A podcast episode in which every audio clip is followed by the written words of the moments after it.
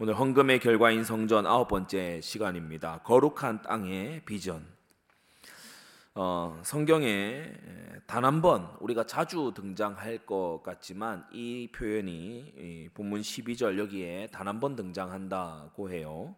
어, 바로 거룩한 땅이라는 표현입니다. 거룩한 땅. 음. 직설적으로 the holy land, 어, 거룩한 땅, 어, 성지 어, 이렇게 표현을 한 것은 어, 이것이 유일하다라고 어, 이제 주석학자들이 얘기합니다.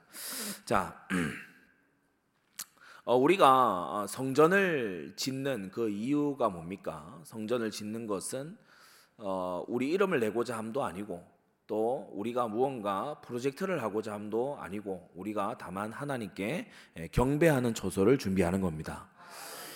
아, 그래서 어, 이 근래에 많은 교회들이 하고 있는 어떤 지역 주민들에게 어떤 열린 공간으로서의 교회 예, 그런 것은 우리가 어, 사실은 어, 성전의 취지에 부합하지 않지요. 예, 믿는 자들이 나와서 하나님께 경배하는 조소지 예, 교회는 회관이나 어, 기타 여러 가지들을 하는 곳이 아닙니다. 아, 그래서 어, 우리가 어, 경배 중심, 예배 중심으로 항상 깨어 있어야 되겠습니다. 예, 성전을 시작으로 해서 이제 성지의 비전, 거룩한 어, 이 전에서 거룩한 땅의 비전으로 어, 확장되는 것을 볼 수 있어요. 오늘 이제 스가랴 2장을 어, 보게 되면은 1절에 어, 눈을 들어본 즉 한 사람이 이건 이제 천사의 형상을 본 것이죠. 청량줄을 그 손에 잡고 가는 거예요. 그래서 이 스가랴가 물은 겁니다. 어, 디로 갑니까? 어, 그러니까 2절에 예루살렘을 청량해서 우리가 무언가 건축하기 전에 왜 측량 기사들이 측량을 하잖아요. 이제 청량, 측량 아, 같은 말입니다. 근데 청량을 이렇게 하기 위해서 간다. 그 장광을 그 넓이를 계산해 보려고 간다. 그렇게 이제 어, 말합니다. 이 3절에 내게 말하는 그 천사. 그래서 1절에 나왔던 그 사람이 천사의 형상인 걸 알 수가 있죠. 나가 나갔을 때 다른 천사가 어, 나와서 어, 그를 맞으며 그에게 달려가는 거예요. 이걸 스가랴가 이제 본 겁니다. 한 천사가 다른 천사에게 달려가서 어, 어, 이 어, 이름 이르되 이제 말하면서 뭐라고 하느냐? 어, 예루살렘에 사람이 많이 거할 것이기 때문에 예, 육, 사람과 육축이 많을 것이기 때문에 그것은 성곽 없는 촌락과 같을 것이다. 그래서 이게, 무슨 말이죠? 다시 말해서 어, 청량할 필요가 없다. 왜냐? 워낙 사람들이 많을 것이기 때문에 예루살렘의 일부분에 무언가 지어야 되는 지어야 되는 게 아니고 예루살렘이 통째로 성전이 돼야 된다. 어, 나중에 요한 계시록에 이게 예, 정확히 성취가 돼서 우리에게 말씀이 주어지지요. 새 예루살렘 성을 사도 요한이 봤더니 예, 성 안에 성전을 보지 못했다. 왜냐? 예루살렘이 통째로 성전이어서 성 안에 다른 성전이 없는 거예요. 하나님과 및 그 어린 양이 친히 성전이 되십니다라고 했어요. 그래서 세 가지로 오늘 말씀을 보겠는데 거룩한 땅의 번성을 오늘 말씀하고 있습니다. 어, 오늘 우리 강단 말씀 받은 것처럼 하나님 백성의 번성하는 것이 하나님의 뜻입니다. 불신자들이 우상들이 번성하는 것이 아니고 하나님의 백성이 번성하는 거. 그래서 4절에 우리 보시면 어, 예루살렘에 사람이 거하리니 그 가운데 사람과 육축이 많음으로 성곽 없는 촌락과 같이 예, 그렇게 사람들이 바글거리게 될 거다. 그것을 말씀하시죠. 그래서 이 청량하러 가려고 하는 사람 천사를 중단시킨 겁니다.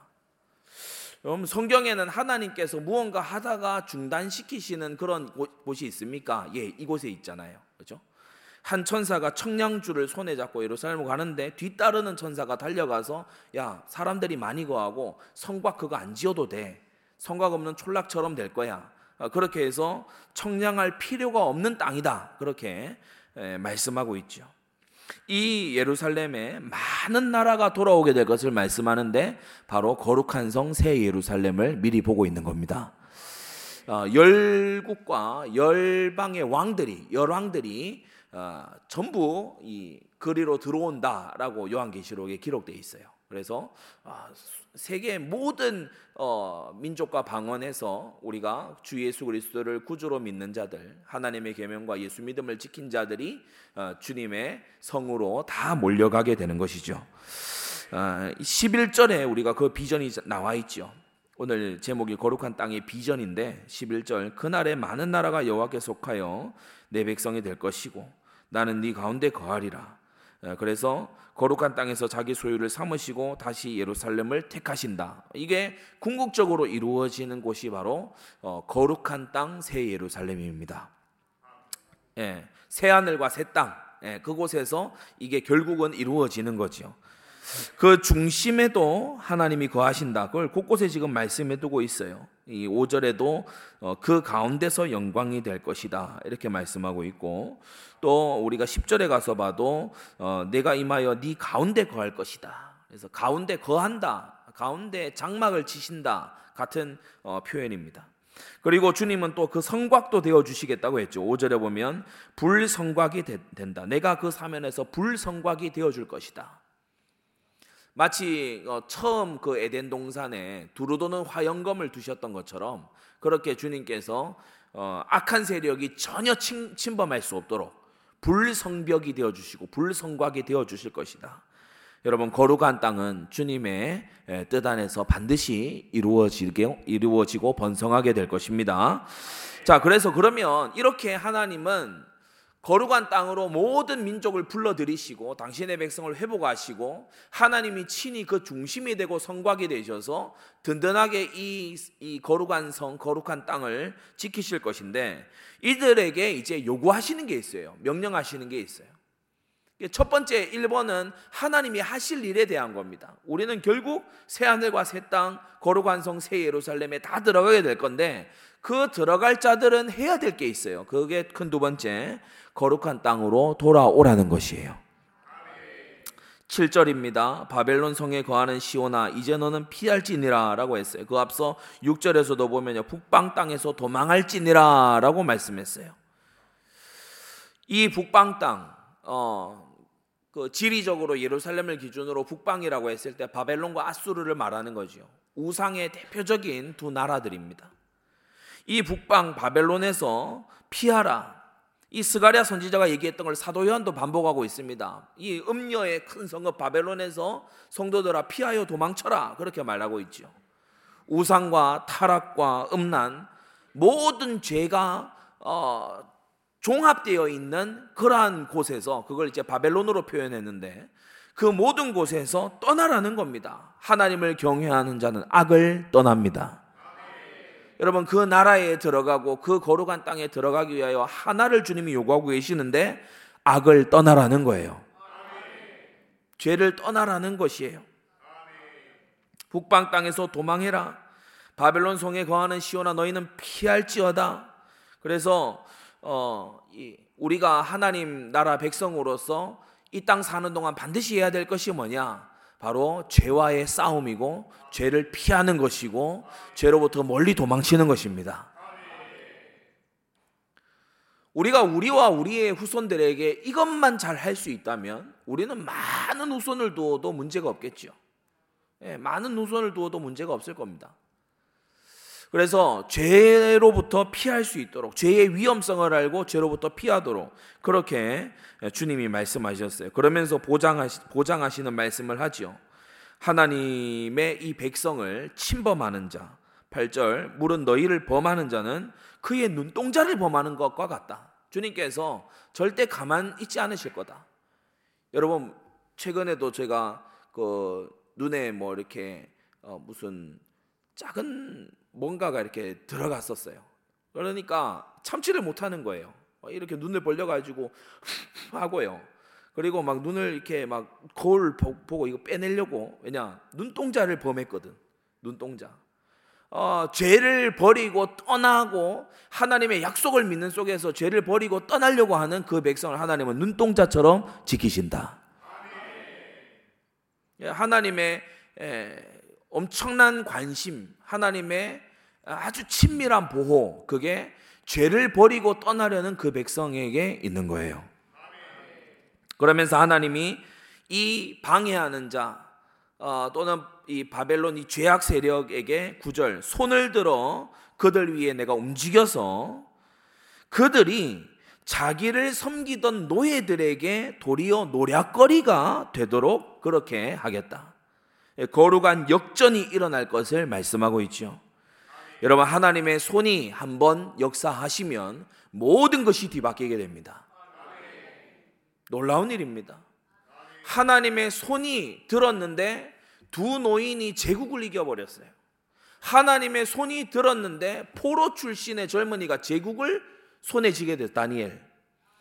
하나님의 손이 한번 들어 역사했는데 도망자 출신이던 이 다윗이 세계 최고의 강국을 이룬 거예요. 에스라 사장에 보면은 그 아닥사스다 왕도 이, 사, 이 다윗을 언급합니다. 예전에 이 그 예루살렘이라는 곳에 강한 왕이 있어서 사방으로부터 조세를 다 거둔 걸 나도 알고 있다. 어, 그래 아닥사스다 왕도 예전에 다윗 왕이 위대했었다 이걸 압니다. 오늘날 불신자들도 다윗 이러면 알지요. 다윗과 골리앗 이 표현 얼마나 자주 씁니까, 그죠? 그래서 하나님의 손이 한번 들어 역사하시면요. 그 작은 자가 강국을 이루고 그 약한 자 천을 이루는 하나님의 역사가 일어나는 겁니다. 예, 그래서 하나님의 손이 일어나서 우리가 어, 8절에 보면은 어, 아니죠. 9절에 보면은 역전의 역사가 일어나는 거예요. 자기를 섬기던 자에게 도리어 노략거리가 되는 그렇게 될 때에 이 엄청난 역전이 일어나게 될 때에 너희가 망군의 여호와께서 나를 보내서 일하게 하신 줄을 알게 될 거다. 어, 여러분 은혜는 역전시킵니다. 은혜는 역전시키는 어, 능력이 있어요. 오늘 우리 강단 말씀 들으면서 여러분이요 이제 혹시나 마음에 저되는 분들 없게 되기를 바랍니다. 예, 우리 하나님은 여러분 아브라함과 사라를 기억해 보세요. 그죠? 예. 우리 하나님께서 중요한 국면마다 보면요. 어, 임신이 안 되는 사람에게 아이 주심으로 하나님이 생명의 하나님인 것을 드러냅니다. 우리 예수님이 누구가 잉태해서 오셨죠? 예, 처녀가 잉태해서 오셨어요. 예, 생명의 하나님만이 하실 수 있는 일이에요. 예, 믿음의 시작도 그러했어요. 예, 아브라함과 사라도 그러했고 우리가 이 사사 시대에도 보면은 아이 낳지 못하는 마노아의 집안에 예, 불임으로 고통당하는 이 집에 주님께서 사사를 보내시고요. 예, 아이 낳지 못해서 울며 기도했던 한나에게 주님께서 사무엘을 보내셨고요. 예, 여러분 그래서 우리가 다만 사명 붙잡고 정말 이, 이 열성을 가지고 우리 기도해야 될 줄로 압니다. 하나님은 능력의 하나님이시다. 예, 그리고 마지막 세 번째 거룩한 땅에서 바로 그곳에서 시작한다는 주님의 말씀을 주고 계십니다. 어딥니까? 죄를 버리고 백성들이 모여온 바로 거기에서 주님의 교회를 말하는 거죠. 그냥 문자적으로 저 팔레스타인 예루살렘 그것만을 말하는 게 아닙니다. 죄를 버리고 돌아온 어, 그러한 사람들 갈라디아서에 보니까 어, 위에 있는 예루살렘은 곧 우리의 어머니다라고 했어요. 그 뭐 어, 저 이단에서 얘기하는 어머니 하나님 이런 얘기가 아니고요. 전혀 그런 얘기가 아니고 위에 있는 그 예루살렘으로부터 우리에게 큰 믿음의 증인들이 시브리서 11장 같은 그 믿음의 증인들이 우리에게 교훈이 되고 힘이 되고 어, 그리고 우리에게 도전이 된다는 거예요. 그런 의미에서 위에 있는 예루살렘 우리 자유자의 어머니라고 말할 수가 있다는 것입니다. 여러분 거룩한 땅에서 시작이 됩니다. 이미 그 땅에 당도에 있는 주의 거룩한 백성으로부터 우리는 도전을 받고 힘을 얻고 교훈을 얻고 그렇게 하는 거죠. 다시 한번 말씀드립니다. 우리 하나님께서 하시는 일은 거룩한 역전입니다. 하나님께 너무 필요가 많아서 너무 모자람이 극해서 기도하는 자 풍성해질 거고요. 풍성하기 때문에 기도하지 않는 자 어, 그것으로 어, 올무에 걸려들게 될 겁니다. 여러분 주 앞에서 낮추라 때가 되면 너희를 높이시리라. 거룩한 역전이에요. 여러분 주님 앞에 나와서는요 없다고 하세요. 주님 앞에 나와서는 나는 못한다고 말하세요.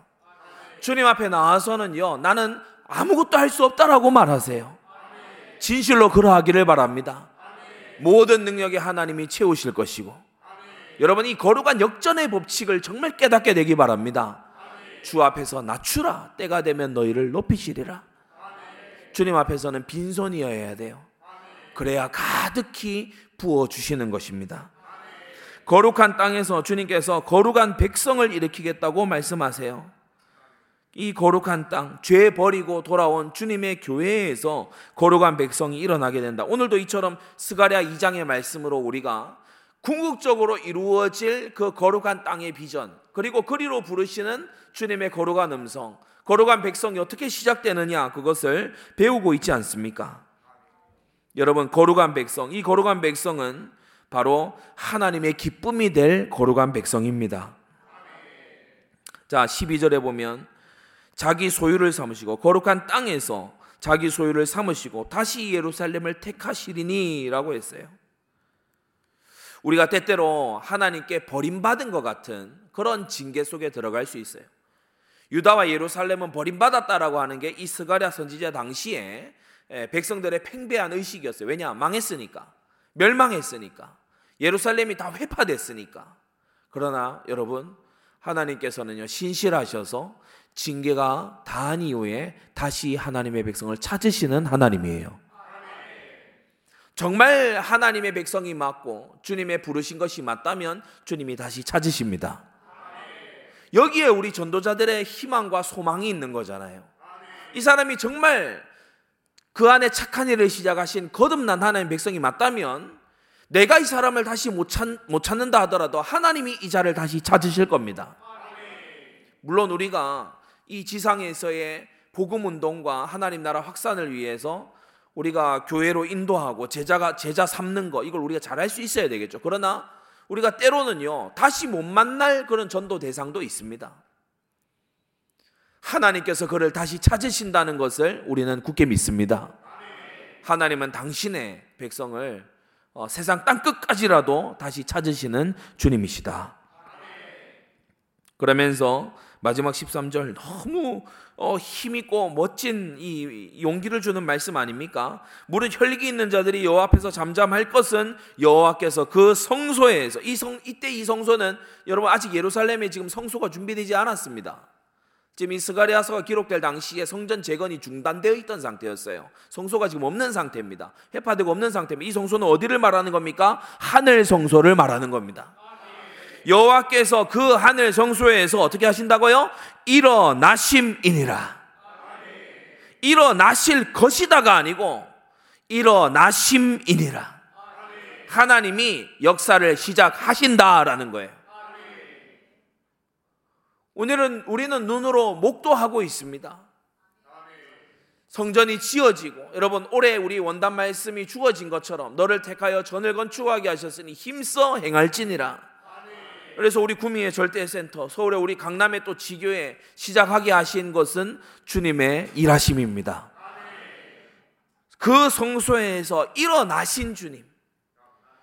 이 영광을 스가랴가 봤었고 신약에는 비슷한 이 발음의 이름이죠. 스데반이 봤었어요. 아, 보라 주 예수께서 하나님 우편에 서신 것을 보노라. 그러니까 하나님의 역사가 그때부터 시작인 거죠. 스데반의 순교에서부터 하나님께서 일어서셔서 그 자리에 머물고 있던 바울을 보시는 거예요. 나의 택한 그릇이다. 주님이 보시는 거예요. 우리는 다 모릅니다. 하나님이 일어나셔서 무엇을 시작하시는지 우리는 모릅니다. 땅에 속한 우리 성소 바깥에 놓여 있는 우리는 모릅니다. 성소라는 게 원래 벽이 높아서 안에서 뭔 일이 벌어진지 모르는 거예요. 우리는 몰라요. 성소 안에 제사장이 뭘 하고 있고 뭘 준비하고 있는지 우리는 다 몰라요. 그러나 분명한 것은 성소에서 일어나심이니라 이 말씀이 우리에게 선포되고 있습니다. 하나님이 일하십니다. 하나님이 일어나서 하나님의 일을 하십니다. 이것만큼 우리에게 큰 소망이 있을까요? 여러분, 내가 일하고 우리가 일하는 게 아니고 하나님이 일하신다고요. 여러분, 이 하나님의 일하심, 그것에 하나님은 오늘 스가랴서 2장에서 단 하나만을 당신의 백성에게 명령하고 계세요. 그 북방 땅 바벨론에서 피하라. 도망해라. 죄 버린 니게 임하시사. 주님께서는 죄 버린 우리에게 임하셔서 주님의 뜻을 이루시겠다는 거예요. 우리가 죄 씻기만 하고 있으면 주님은 우리에게 임하셔서 당신의 뜻을 이루시겠다는 거예요. 하나님의 큰 집에는 많은 그릇이 있지만 깨끗하게 자기를 준비한 자는 하나님의 쓰심에 준비된 상태가 되는 겁니다. 그래서 모든 부흥의 시작이 모든 시대 회복의 시작이 회개에 있었다는 것을 기억하십시오. 죄를 버릴 때 우리가 비단 성전에서뿐만이 아니라 우리 삶의 현장에서 죄를 버릴 때 회개할 때 죄 씻음으로 나아갈 때 그때 하나님께서는요 이 스가랴 2장에 말씀하신 이 동일한 언약으로 저와 여러분들에게 역사하실 줄 믿습니다. 강단 말씀에서 우리는 하나님이 역사하시는 하나님께서 일하시도록 임마누엘 하나님께서 역사하시도록 하라 그렇게 말씀받아서 오늘 그 길을 알려드립니다. 죄를 버리십시오. 죄에서 도망치십시오. 죄에서 멀리 떠나십시오. 주님은 기다리십니다. 주님은 거룩한 땅에서 거룩한 곳에서 거룩한 역사를 거룩한 백성을 일으킬 것이니 죄에서부터 떠나십시오. 승리하게 되시기를 바랍니다. 기도하겠습니다. 거룩하신 아버지 하나님, 오늘 스가랴 2장으로 우리에게 하나님의 그 하늘 성소의 일을 깨닫게 하여 주시니 감사드립니다. 천사가 그 장광을 청량하려고 가는 것을 주님께서 멈춰 세우시고 청량할 필요가 없는 땅이다.